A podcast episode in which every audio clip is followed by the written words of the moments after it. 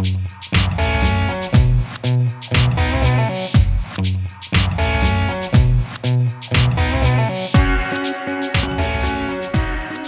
is going on, everybody? Hello, puppies. I am Andrew, I'm Kata. and this is Under Further Review, presented in part by Last Word on Sports. This is a show where two lushes are drunk on sports. Hi! Hi. It's like I haven't seen you in like hours. Literally, it's so funny. I actually, I don't think we've seen each other this much in a really long time. No, it, it was like it, high energy, close quarters for about four days straight. It was a lot. This is the fifth day in a row now that we've we've seen each other for podcast content. yeah, and and guys, I gotta tell you, it's it's been weird. It's been rewarding. It has not been easy. We are exhausted, but we are so so excited about all of the fun content that we have for you guys right now.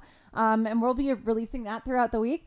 Um, obviously, we'll be doing that on our social media. So while while we're thinking about it, go ahead and uh, give us a little follow or a like on Instagram, Facebook, Twitter. Our handle is at UFR Vodcast. Our podcast comes out every Thursday, everywhere you can get podcasts except for Spotify, because we're not that cool yet. Maybe by our third season.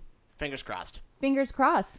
Um, we also uh, want to remind you that you can feel free to shoot us emails. Our email is andrewandkata at gmail.com. If you have any questions, comments, concerns, or things you'd like to share with us, um, we are more than happy to indulge you there.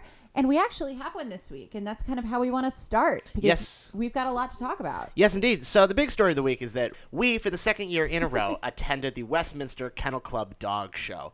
Uh, last year, we only went to Madison Square Garden for the two night events. This year, we went balls to the wall. We did four days of this.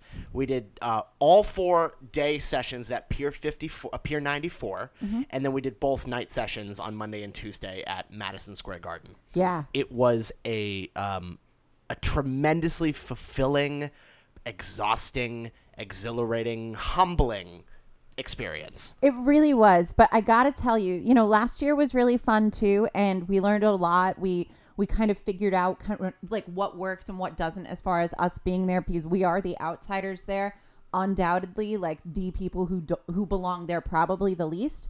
Um, but I don't I just want to give a quick shout out. We definitely couldn't have done it this year without our producer Sarah. Yeah. Um, she was amazing and made it so much easier for us to do what we love to do, which is talk to and about dogs, right? Like we had such a good time. Um, but we did have an email that we want to get to. Um, we had a question before the week began. Actually, it came in like Saturday or whatever, but it says, Greetings, Andrew and Kata. I know you're planning to go to the dog show, and I have to ask do you guys even know how this works? How are the dogs judged and what on? How does a judge go about selecting the goodest boy slash girl of a breed? Sincerely, desperately seeking enlightenment, aka Sam. Um, thank you for your question. And um, to answer it in short, we really didn't know a whole lot of what we were getting into. Um, having done this last year, you know, you get a little bit of an, idea. And as avid dog fans and people who, you know, spend time watching dog shows on like Thanksgiving and whatnot, um, when they're airing on national television, you know, you can kind of gauge what it is. But we actually sat in on a very informative info session. I think that this was the most important thing that we did this weekend was the dog showing 101 Yeah. session because before it we really just didn't have much of a clue as to as to what to look for. And the first thing that came out of the guy who was introducing the whole thing's mouth was that the word cute is not in any kind of language about the dog show. It's not about which dog is the cutest be- even though like we as non-dog showing people are going to be like, "Oh my god, that dog's so cute. That dog's so cute. How do you pick, you know, the best dog out of, you know, all these ad- adorable animals?"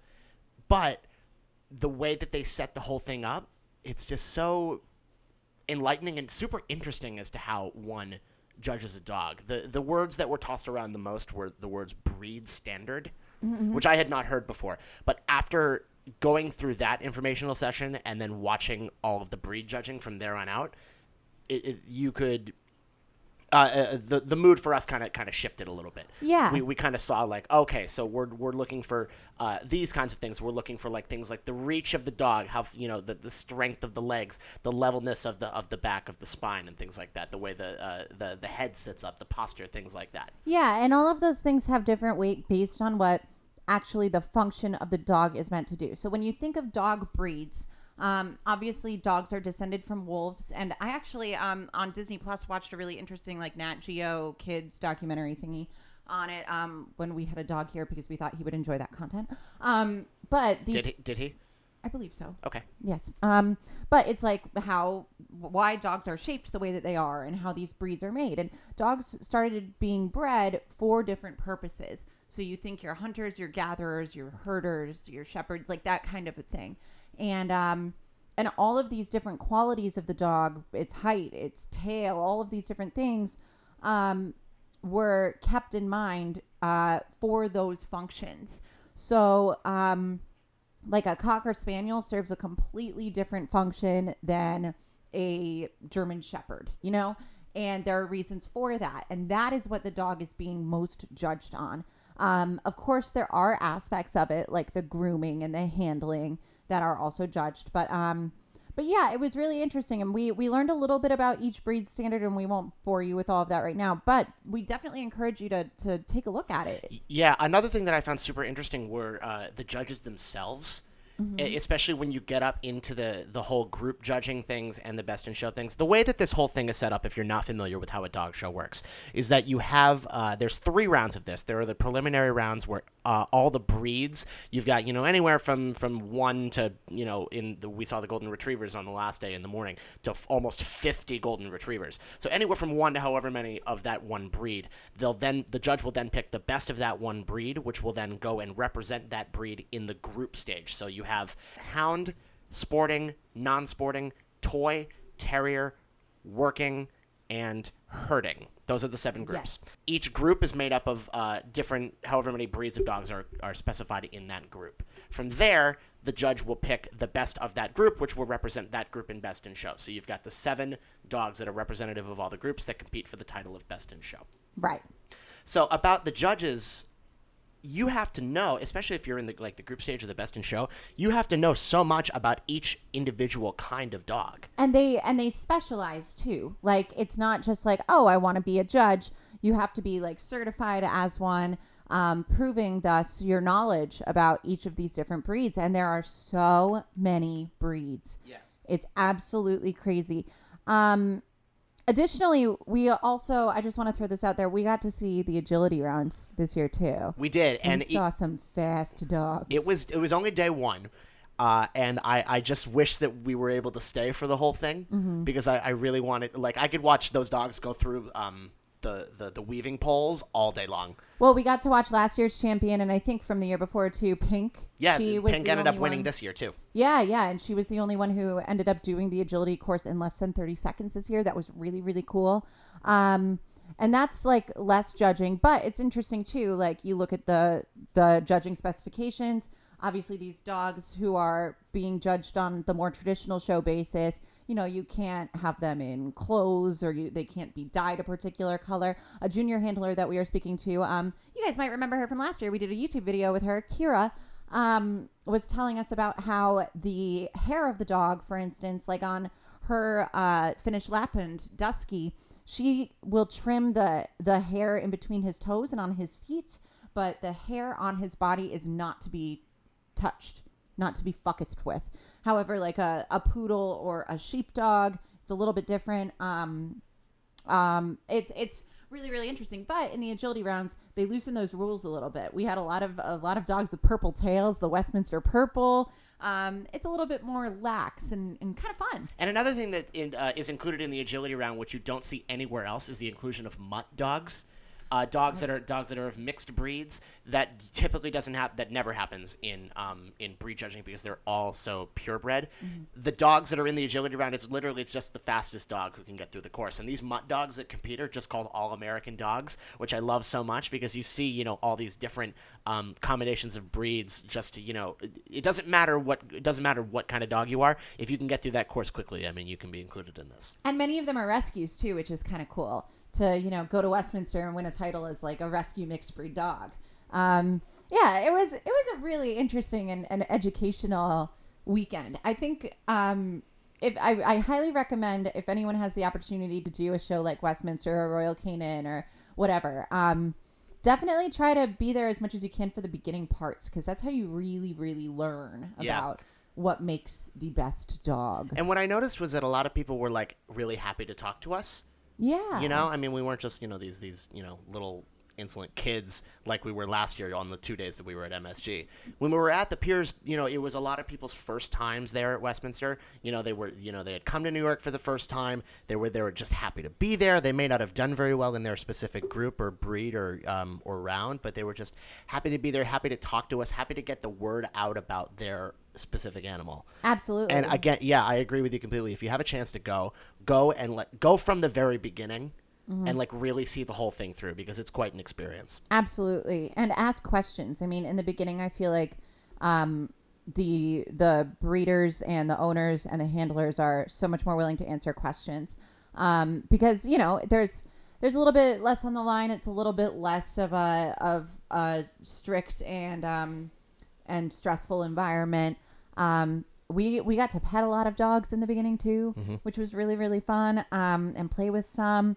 But uh, all of that content is thankfully preserved on video. Thank and, God. And it will be coming out on our social media throughout the next couple of weeks. Yeah, I have a lot of editing to do, but I'm really ex- I'm really excited to do this editing. I'm, I'm I'm excited to get all this content out there. And thank you to everybody who uh, let us interview them, let us pet their dogs, let us talk to them. It was really uh, quite an experience this week, and, and you all are part of it. So thank you. Yeah, we had so much, so much fun, um, and made a lot of friends. I'm, I'm already looking forward to the next time we'll cross paths with a lot of these people and, and their pooches.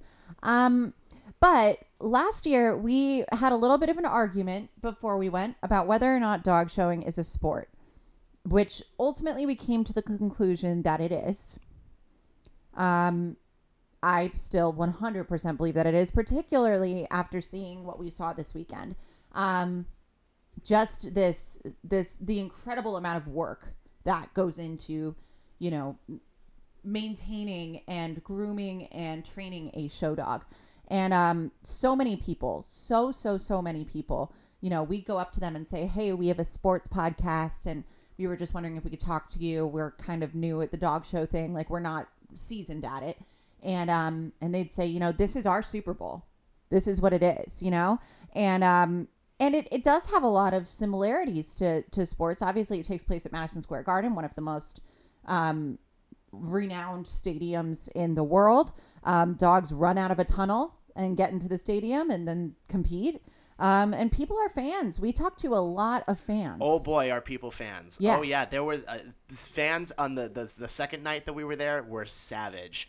Like it was to the point where okay, when someone boos a dog, it's a little uncomfortable. yeah But we know that like they're the people booing they're booing the judge's decision to pick a particular dog right because right. okay, so on the second night there was a wire fox terrier who was uh, uh, selected out of the terrier group to compete in best in show.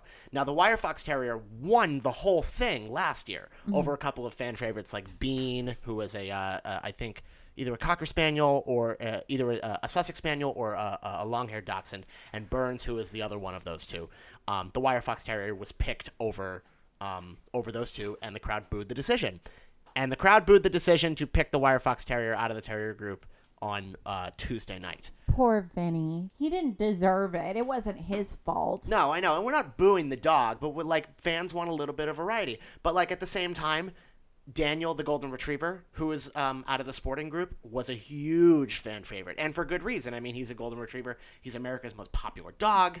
and um and a golden retriever since being recognized by westminster as a breed in 1925 has never won the westminster kennel club dog show which is super surprising to me. I mean, and there are also storylines that go with this as well. I mean, you talk about sports. Sports, uh, sports is about entertainment. It's about storylines. You had two dogs from last year, um, Bono the Havanese and Wilma the Boxer, who were both in consideration for Best in Show last year, who made it back to the main stage this year. yeah It's pretty cool. second year in a row and that's that's pretty incredible to be able to keep up that maintenance and say i'm going to come back and try to win this title. Um also bourbon the the spindly little whippet who who won the hound group was also last year um named the best of his group. So uh lots going on but of course Siba, the standard poodle from the non-sporting group won best in show. Um took the took the cake away from from sweet and and also uh need not forget conrad our Conrad the uh, our Shetland sheepdog. yes. Yeah, th- those were our finalists, and Siba took it. Um, Siba was a very good girl, very well groomed, um, absolutely beautiful presentation, and um, and impressed the best in show judge. It's almost like we kind of forgot that that that uh, Siba was there because when you think show dog, like poodle has to be in that consideration. You Of know, course. They're, they're so prim and proper, and we were just so focused on the wire fox terrier maybe not winning that all of a sudden when the poodle was crowned best in show, we were like, oh, that's right, I totally forgot. Well, it's funny. Like you think about a poodle too, and like the poodle is used so frequently in in I think even just specifically Westminster imaging because it is so recognizable as a show dog and requires so much maintenance. Um, but I mean, all all that considered, while it is more work, she still was chosen as the best of her breed and has every right to be there, like just as much as the rest. It's it's very exciting for her, and and absolutely, we don't want to take any victory away from that. Though, of course, we were kind of secretly rooting for Danny. Yeah, we were a little biased. We're we're not supposed to to do that, but uh, but our entire section was pretty much cheating, chanting Danny's name as as he was making his lap across the stage, patting his way through the grass. It was it was really a special, cool thing to be a part of that fan, fan favorite fandom. Yeah. Um, but we got a really uh good look at all of these dogs.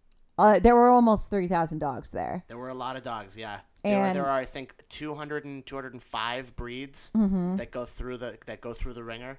Not to mention, of course, the All Americans, and and we met a lot of dogs, guys. So we wanted to do some superlatives with some of these dogs that we met. Hopefully, some of you guys are listening because we're gonna do some shout outs here. Yeah. Um, but Andrew, who was the best cuddler? So the best cuddler that we found uh, was our mini Australian Shepherd. Okay, Now we didn't. I didn't get a name for this just because you know I was going through the videos and I just couldn't find a name for it.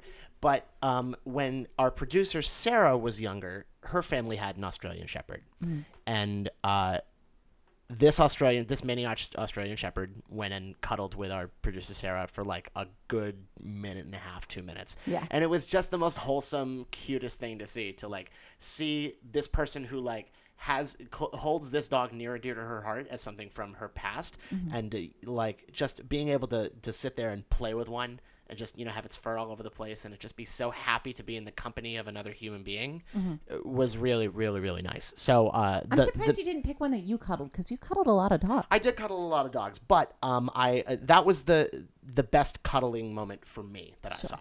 Okay. Do you have one? Who's your best cuddler? Um, I I had to go a little biased on this one. I picked Dusky, our Finnish Lapphund friend, who is the the dog of our friend Kira. Um, mostly because I I cuddled several dogs through the weekend, but Dusky, I it was almost like he remembered us. She let him out of the so, too. crate, Yeah, he came and right just over to came right over, flopped over on his back, and just wanted to play and snuggle and get all of the scritches and um. He was given. He was. He got all the belly rubs from you. Oh yeah, we had a really really good snuggle. It was it was pretty awesome. Our next category is uh, softest fur. Mm-hmm. Now I had some trouble picking this one. Who was yours? My original inclination was Dusky just because I got a really really good chance to to you know cuddle and swaddle him. Um, but I ended up picking Kippy, the boy golden, um, that we met. Okay. Uh, Kippy was was super super soft and just so sweet, and he kept doing that thing where I was sitting next to him on the ground, and he just kept kind of like, um, for the podcast listeners, I'm I'm kind of raising my paw and like hitting the air, and he was kind of doing that at me. And so I got a, a really good feel on like a lot of different parts of my body, on like my arm and on my face, because he just kept wanting to pet me. And so um, I, I really got a good sense of his fur, and, and that was mine.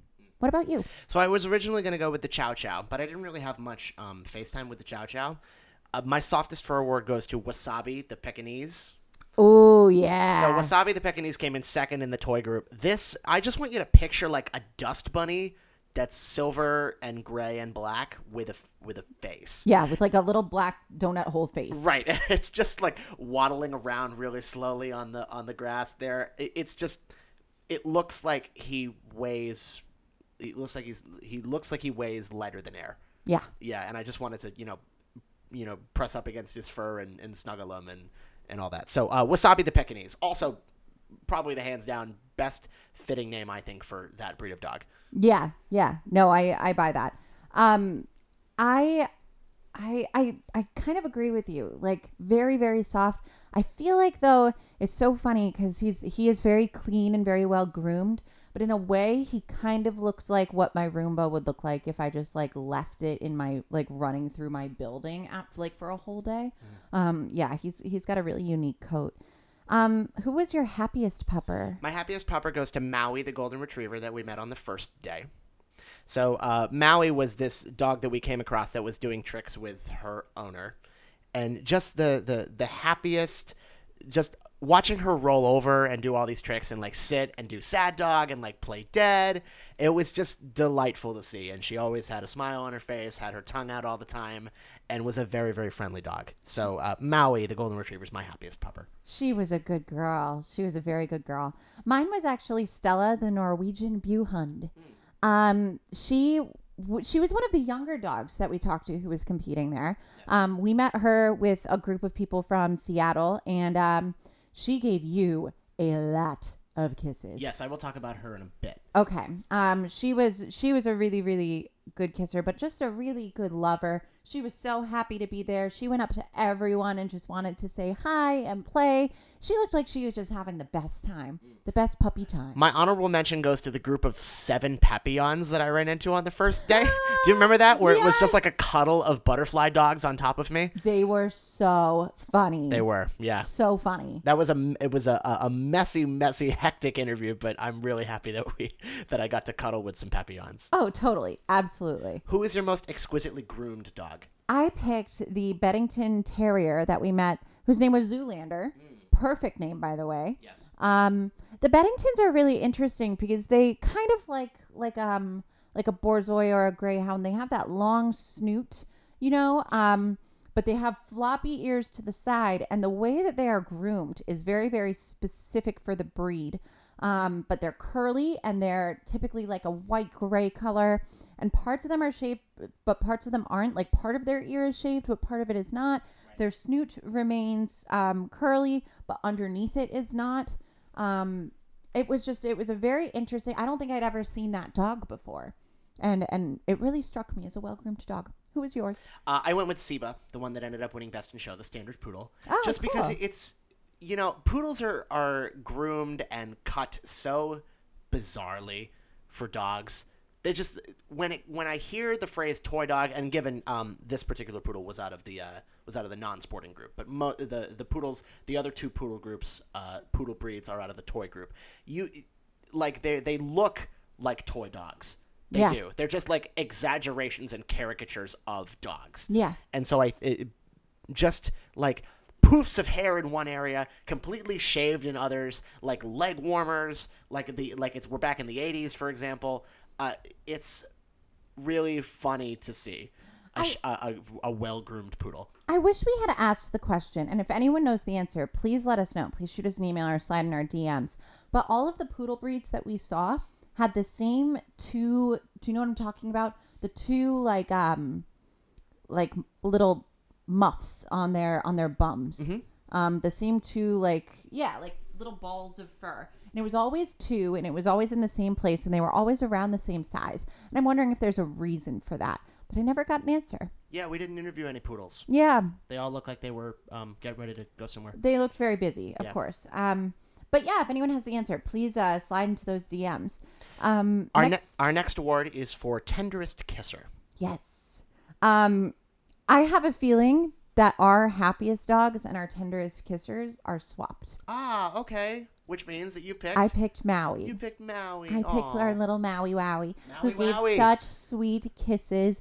And by the way, as far as um as far as dog breath is concerned, her she has none. None of the dogs did. No, None of them hers had was breath. like if anything like that sweet puppy breath. You Yes. know, it was lovely. Um, I really enjoyed my kisses from Maui. I went with Stella, the Norwegian Buhund, who we mentioned a little bit ago. Yep. Uh, we were interviewing this group of people from Seattle, and uh, as I went to interview Stella, she just kind of jumped up on top of me and, and started and started kissing me, and it was just really it's nice. I didn't grow up with dogs, and so it, whenever I get kisses from a dog, I always I always feel warm and special and, and, and fuzzy on the inside, just because I never had that Uh, and so it's nice. It's nice to get that now at a place at a time when I, you know, am, uh, when I can really like cherish it and ingrain it in my mind. Sure. So Stella is my is my pick for tenderest kisser. Um, up next we have the laziest doggo. Oh, this is fun. I want to hear yours first. Okay. Um, I picked Jordan the Basset Hound. Yay! He had one move during our interview with him, and he was essentially just flipping sides of his father. He was sitting on his father's lap. He was a large basset hound, and he's sitting on his father's lap. And he was like being held like a child. Oh, yes. Like like his butt was in his owner's lap and his face was over his owner's shoulder. Yes. Yes. Yes. Um, he was he was pretty badass and had those big ears and all of those wrinkles. Um, big fan, very lazy, just wanted to snuggle with dad, had no interest in anything else going on. I love basset hounds. They're I feel like they're the dog who's most likely to say I love you. I agree. Yeah, like they're just the and And they have toe beans and their little and their oh, I love them. and the long ears. My laziest doggo goes to a Tibetan Mastiff whose name is Mouse. Now, a Tibetan Mastiff is a lion of a dog. Yes. These things are enormous. This thing was, I was, uh, I got a chance to lay down on the floor next to one, and it's about my height, and I'm like five foot nine. Right. And the fact that this thing is named Mouse is hilarious to me. I but love that. I just laid down on the floor, no reaction at all. I was, my first question was, "Long day?" Nothing, nothing. I just, it's great to see. Uh, and he had already competed earlier that day, but just to um, to see him lying on the ground, just this big mane, this just puff of of of um, bronze and, and golden and tan hair sitting on the ground. Uh, it's it's delightful. Yeah. Because sometimes dogs need to need to relax. Oh, it's incredible. You met a lot of really big dogs. You'll, uh, guys, on our social media, you're going to see Andrew with a lot of really big I made my fucking rounds on the big dogs. Oh, yeah. I did. Yeah, you were not messing around. No. That's for sure. Last but not least, we have Best in Show. Now, I went ahead and considered this as from all of the dogs that we met. I did too. obviously. I did as well. I didn't want to just pick my Best in Show um, from the, the dogs that made it to Best in I Show. mean, I, I did that, but yes.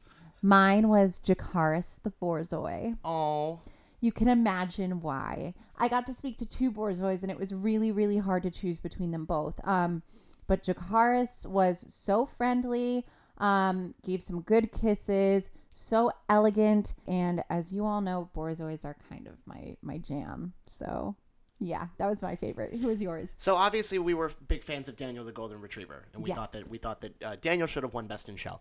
Um, but over uh, through all the dogs, and the the the reason that I picked this particular dog is because I just need to tell the entire story of our weekend with this particular dog. My Best in Show pick is De Niro the Rat Terrier. Yes. And so the, the the the story behind this doesn't really stem from De Niro itself because a, a rat terrier looks exactly like you, you think it might. It looks like a it's it's it's a rat shaped dog head with a longer with a, a long skinny neck and and it's black and it's got um like brown legs. I will say though, my aunt has a rat terrier, and if she's listening, she's gonna be so mad I said this, but it might be the ugliest dog I've ever seen in my life. And De Niro is actually quite handsome. I agree, he is quite a handsome dog. But this story doesn't really lie with De Niro. It lies with his handler Tony. So Tony was in that group of uh, with from Seattle where we met uh, Stella, the Norwegian Buhund from, and so we went. We got to interviewing them, right? And uh, we the the three people that were there, uh, they were they all had there were two women and Tony, and they all were dressed in different colors. One was purple, one was lime green, and Tony was in a blue suit. And so I we interviewed them. We went through the standard, you know, how many times have you been here, all that stuff, and then I started asking them about their um their outfits, their fashion, because that's always something that's been interesting as well, is what goes into the outfit of a dog handler. And they talked about, you know, you want to compliment the dog, like uh, subconsciously a blue suit represents first place, things like that. Like if you're wearing, if you have a black dog or a brown dog, you don't want to wear a black suit or a brown suit because then it'll um, wash out the silhouette of the dog. But then I asked him about his tie. And I said, Where did you get that tie? Because I want it. And he responded with, You can have it if you want it. And so we ran into them a couple more times during the week. And um, eventually it got to like, they said, Come see us at Madison Square Garden after it, uh, after, you know, come see us at Madison Square Garden and I'll give you the damn tie. So we ran into them on. Uh, we didn't see them on Monday, but we knew that they'd be there for the Terrier group because uh, De Niro ended up winning Best of Breed for the Rat Terrier, so he would be at Madison Square Garden. And we ran into them, and I was like, "I've come for my tie, sir." And he said, "Okay, come back at the end of the night." because he was wearing Because he was wearing the same tie with Yeah. the same suit and all that stuff. He also, by the way, shout out to Tony. He took the first group photo of me, you, and Sarah because we have no pictures together. That's right. But we got a nice little picture with De Niro. They were just the nicest people. Um, and then he texted it, so we had his number. We go back, and they of course are gone. Um, but he he shot a text and was like, you know, it was so nice meeting you guys. We're so sorry we had to run out. Please have Andrew send me his address. Which to that I was like, because so nuts. we went back downstairs after Best in Show, and I'm like, they're probably not going to be there. It's fine. It's I, it's fine. It's a tie. It's whatever. And then you sent me uh, the screenshot of it, and it said, "Please have Andrew send me. Please uh, grab Andrew's address for me." And I'm dying at that. So I hopefully, sent it. I mean, I, as much much to my hesitation, I sent it. I was like, you know, you really don't need to send this tie. No. And I was like, I was like, seriously, you don't need to send the tie. I was. I think you're gonna get a tie. I really mail. do think I'm, I'm about to get a tie, So and I'll stay tuned. and I hope I hope that I do get it, and I'll be able to bring it in. So it was pretty cool. Yeah, But- for for those reasons, uh, De Niro, the Rat Terrier, is my uh, my best in show. He was a handsome dog with a handsome handler who just we just had a great relationship. It was a really you guys we had so much fun this week and. I'm so glad it's so much fun to just kind of recap it and relive it right after it's happened. Um and and I'm I'm just I'm looking forward to seeing all of our content and and already next year like it's this is awesome. This Yeah. has been so much fun. Seriously. All right, we Should are we, we- are we we, are put it to doggoed out, and we've been at this for a half hour. We should put it to bed. So we need to uh, we need to put the dog to bed for a minute, and we need to take a break, and we'll come back and we'll talk about some other things because we did have sports that went on in the world. yes, we did. Yes, we did. So and we have we do. yes, uh, we have a bachelor recap coming, Yes, we do. and I want to talk about the first weekend of play of the XFL. okay. Uh, sit, stay. We will be back in a minute.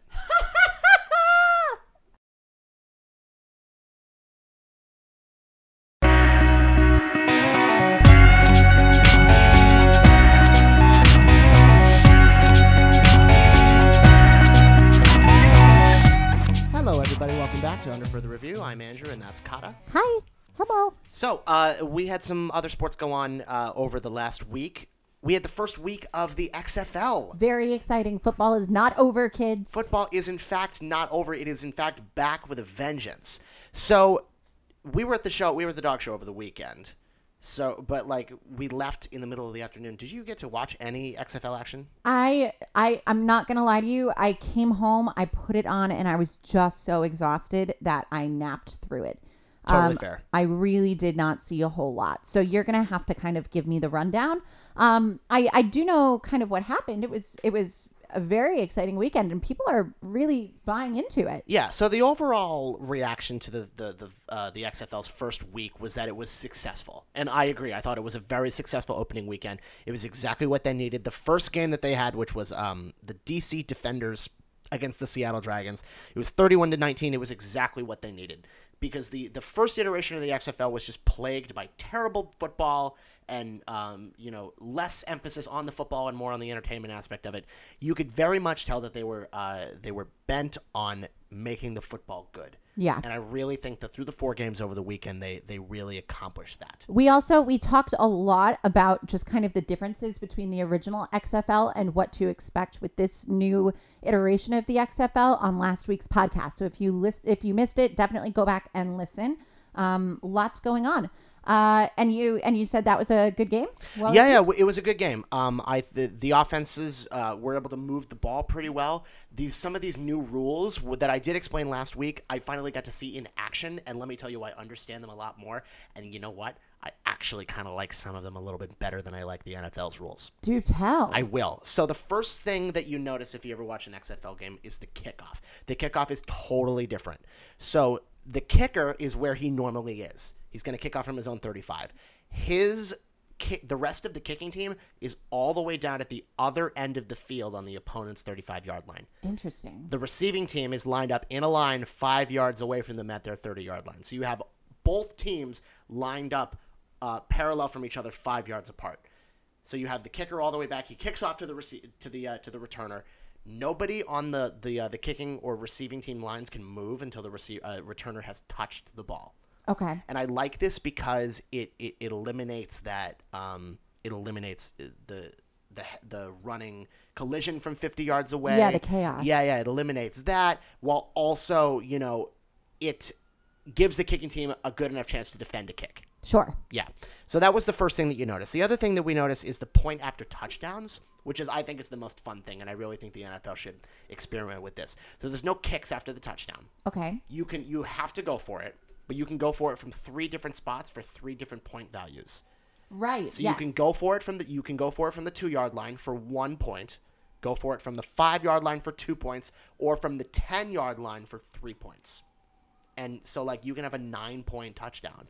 Did did people actually experiment with using the different the different options? Yeah, there were a couple times when people went for two from the five yard line. I feel like we're not going to see many three point ones until you get you know down by a lot in the fourth quarter. Sure. But like a twenty one point game, you know it's it you can you can make the margin up in more ways than one. sure. Sure. Um, overtime, which we haven't seen yet, is going to be in shootout form. You get five. Uh, you get five tries from the five yard line. Whoever converts the most touchdowns from the five yard line on the one play that they get wins. And that is still to be determined if it's like a back and forth kind of thing. Um, but I'm sure we will find out soon. Yeah.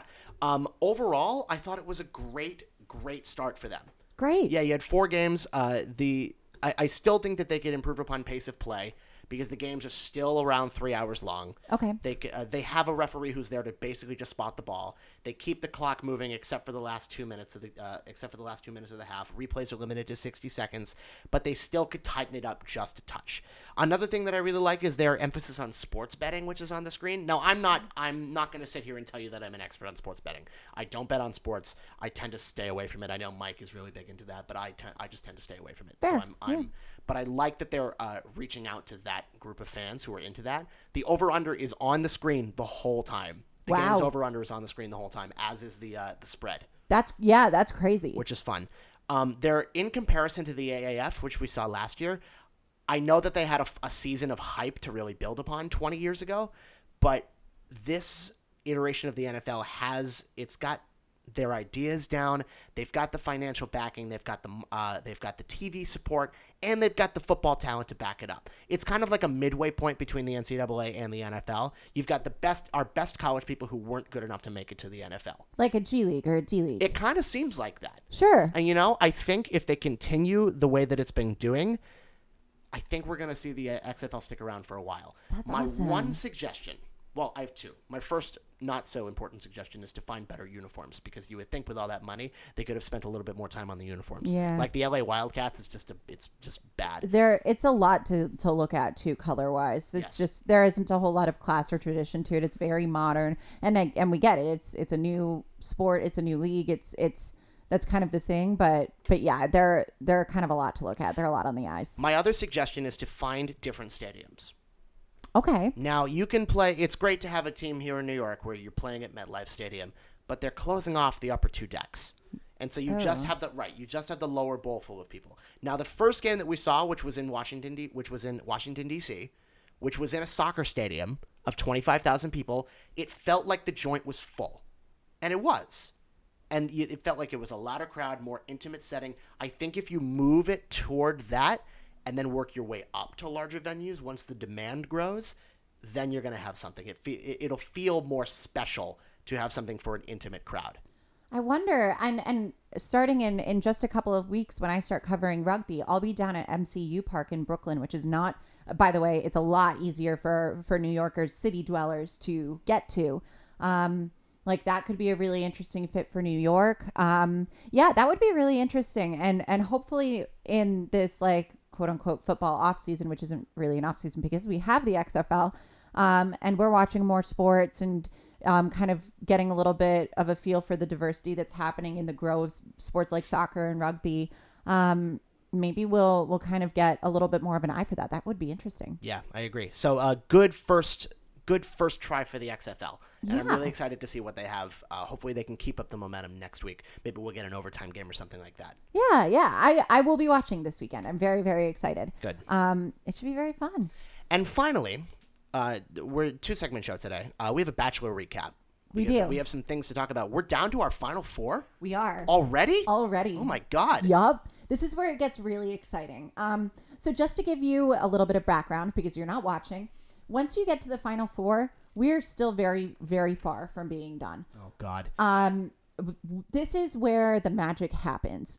So traditionally, I will say this season has been a little on the disappointing side in the sense of there there isn't a clear front runner to um, just because the while it may be one of the most beautiful seasons we've ever seen, the selection of women that has been presented to Peter, it doesn't look like any of them have really made the connection that is necessary. He's connected with all of them on a very kind of shallow level, um, but hasn't really gotten to know them very well. So once they, if you win the Bachelor or the Bachelorette, do you just like, are you like sworn to marry them, or is it just like now you're my boyfriend? The goal is to get engaged. Is it really? The goal is to get engaged. of the Bachelor is to get engaged. Yes. By the end. Yes. Oh my god, that's so much pressure, not just on the person who's the focus of the season, but on everybody else who's competing for it. Absolutely. This is a lot. it's very stressful because and that's and that's why it's a little bit stressful going into this final four is because I don't really know. I don't feel confident enough in any of those relationships to say, oh, in a few weeks these people could be engaged. Right. Um, we saw on Colton's season most recently, um, he wanted to get engaged to Cassie Randolph. She said she wasn't ready and actually left the show before the final week. And he convinced her to come back and just date for a while. And that's where they are right now, still in their relationship. Um, I could see something like that happening. I don't really know. But um, but here we are, final four. Um, Please tell me. I don't know who's left. I don't check the the sheet that we made. Who's So- got who's got what? Victoria F. Mine. Yep. Hannah Ann. Also mine. Yep. Madison. Holy shit. No, wait. Who's the fourth one? Kelsey. Mine. Is yours. Okay, cool. So I don't all right, cool. So three I have three and you have one left. yes, you've got you've got the three brunettes and I've got the blonde. Um, now, does Kelsey, do you think, have a chance of winning this whole thing? All right. Here's my thing. I don't think any of them do. Okay. Still, it's so guys, it is so hard for me to comprehensively wrap my head around Peter possibly being with any of them. And and I know we said this was you, you've been nagging me because I keep saying it's a Hannah Brown thing. All right, so there, I, I've been thinking a lot about this. Victoria F and him have a very strong connection. Um, they've gone on a couple of dates. I don't think she's ready. She's kind of being ungrateful. He's taken her on on one-on-one dates a couple of times, and she's been like kind of like a weird bitch about it. Also, we know that she has this whole White Lives Matter thing going on. In which, wait, wait, I told you about this, right? No. Oh, The Bachelor. Oh yeah. So um, Cosmo or someone figured out that uh, she modeled for a campaign that used the slogan "White Lives Matter." Apparently, it it was for like white whales or something. Cute. But the campaign did have a lot of usage of like Confederate flags. You did tell me about this. That's right. Anyway, she actually won a challenge a couple of weeks ago with Cosmo to be on the cover for March. And um, they pulled the cover because they were like, we didn't know when we chose the winner, and we don't support. We are proud supporters of the Black Lives Matter movement. Um, but they, I think, have the strongest connection because we haven't seen Madison in a while. Um, she's kind of been keeping a low profile with all the drama that's been going on. And Hannah Ann is just too young. And she said a couple weeks ago that she's never been in love. Kelsey, I think, is ready. Kelsey is a little nuts. I'm a little worried about her um, psychologically. And um, nothing against her. I'm sure she's a lovely person, but I don't think it's right. There is a rumor going around that Peter ends up with one of the show's producers. Okay. It is a woman named Julie. All right. She's been producing The Bachelor for several years. Okay. Um, and was allegedly so when you go on the show, you're basically like assigned a producer. Right. Um, you don't know who that producer is pretty much until it gets towards the end, but Julie was his producer. Okay. Um, Peter's father recently posted a picture on Instagram, like a family photo of them all at dinner together over the holidays. And Peter and Julie are in the center of this photo. Okay. Um, it would be the craziest thing to happen in the history of The Bachelor if these two end up together. But I would like to propose something. Okay. I would like to propose that I, I draft Julie. As well as Kelsey? Well, it evens the scales a little bit. Does it But though? we didn't consider her as a potential option when we did this draft. because she was not a potential option when we did this draft. but she is now. No. No, she's not. But I don't think so. No, you're you're No. vetoing it. I think so, and I think it's a little unfair too. That you can What? be that you can be like, I watched the show, and so this is gonna happen. No, Okay. come on. What if I get Julie but you get Hannah Brown? Nah. I'm no, I'm I'm I'm more likely to just stick with the people that we drafted. Okay, but why? Why when none of them have a chance of winning? Don't you want to win? You are so competitive. I don't care. I, I don't- expected more of you. When it comes down to it, I really don't care at all. Ah. I think I think, and, and you know what? People have said there have You been can save you can save your pride and be like, I'm putting a pride vote in for for Julie. fine, fine. That's what I'll do. Great. There are people, there are experts, so like Reality Steve, who like does all of the spoilers, who's been like, this is absolutely nuts, bogus. There's no way this is possible. Um, oh, we also know they spent New Year's Eve together in Times Square. But um, Why? Ew, gross. I mean, and here's the other thing: she could very much just be the person in charge of following him around and making sure he doesn't spoil the ending. Could be. But we we don't know that. Um, but um, one of the the creators of the show or producers of the show, an executive from ABC, came out to people and was like, "This, I'm not gonna say it's not true, and I'm not gonna say it is." So this has the potential to really turn itself on its head. As we look ahead, we have a new episode on Monday. We've got the four girls, and this is the hometowns episode. So Peter's going to go with them to each of their hometowns and meet their families and meet their friends and figure out their lives. Um, and after hometowns, he'll eliminate one of them, I believe. Okay. Um, actually, no, I think it goes to two. Never mind. I'm sorry. It goes to two. Last year it was, or for Hannah's season, it was one because she wasn't ready to let two of them go. Uh-huh. It goes to two, and then we have fantasy suites. All right. So they go to another exotic location and have the option to fuck, Yep. And then Have the six. and then we have a winner All right. allegedly. Right. But there are all of these previews that are like, we just found out something happened, and then Peter is on a bed and he's passed out, and he's like, I couldn't have anticipated this. This is so stupid. oh my god, it's so. This is so dumb. But that's a Bachelor recap. Excellent. Everything's fine now, guys. Don't worry. I think that's all we have today. Uh, housekeeping wise, you guys, the, uh, t- next week is our last show of the season. Yes, it is. Um, 25 weeks. 25 weeks. Yeah. I, I think we did a little bit more last year. We did one more episode last year. Yeah, yes. we might have, but Um, I, I don't know why we, we did that. Me either. We extended two weeks past. But I think I don't know. It was we, weird. we like to cover the NFL. Um, Yeah. but we're we're gonna come and we're gonna we're gonna do a, a different kind of show for you next week for our finale. Um, and then hopefully, obviously, over the off season, things that you can look forward to. Last year, we did a little bit of a draft show, just kind of a pop up draft show.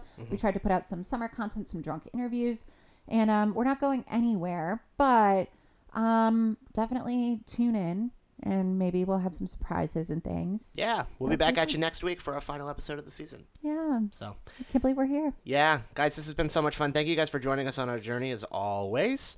Uh, once again, feel free to follow us on the social media Facebook, Instagram, and Twitter. You can find us at UFR Vodcast. If you have questions or anything that you want us to cover on the show that we're not already doing, feel free to send us an email, andrewandkata at gmail.com. You can find us uh, anywhere podcasts are sold, except for Spotify, because we're not that cool yet. That happens every Thursday, I hope. It's a one day turnaround this week, so ha ha ha. We'll see. Um, but yeah, thanks, guys, for uh, for joining us this week, and uh, we will we will catch you on the flip flop. The flip flop. Yes, my name is Andrew, I'm Kyle. and this has been Under Further Review. Bye, everybody.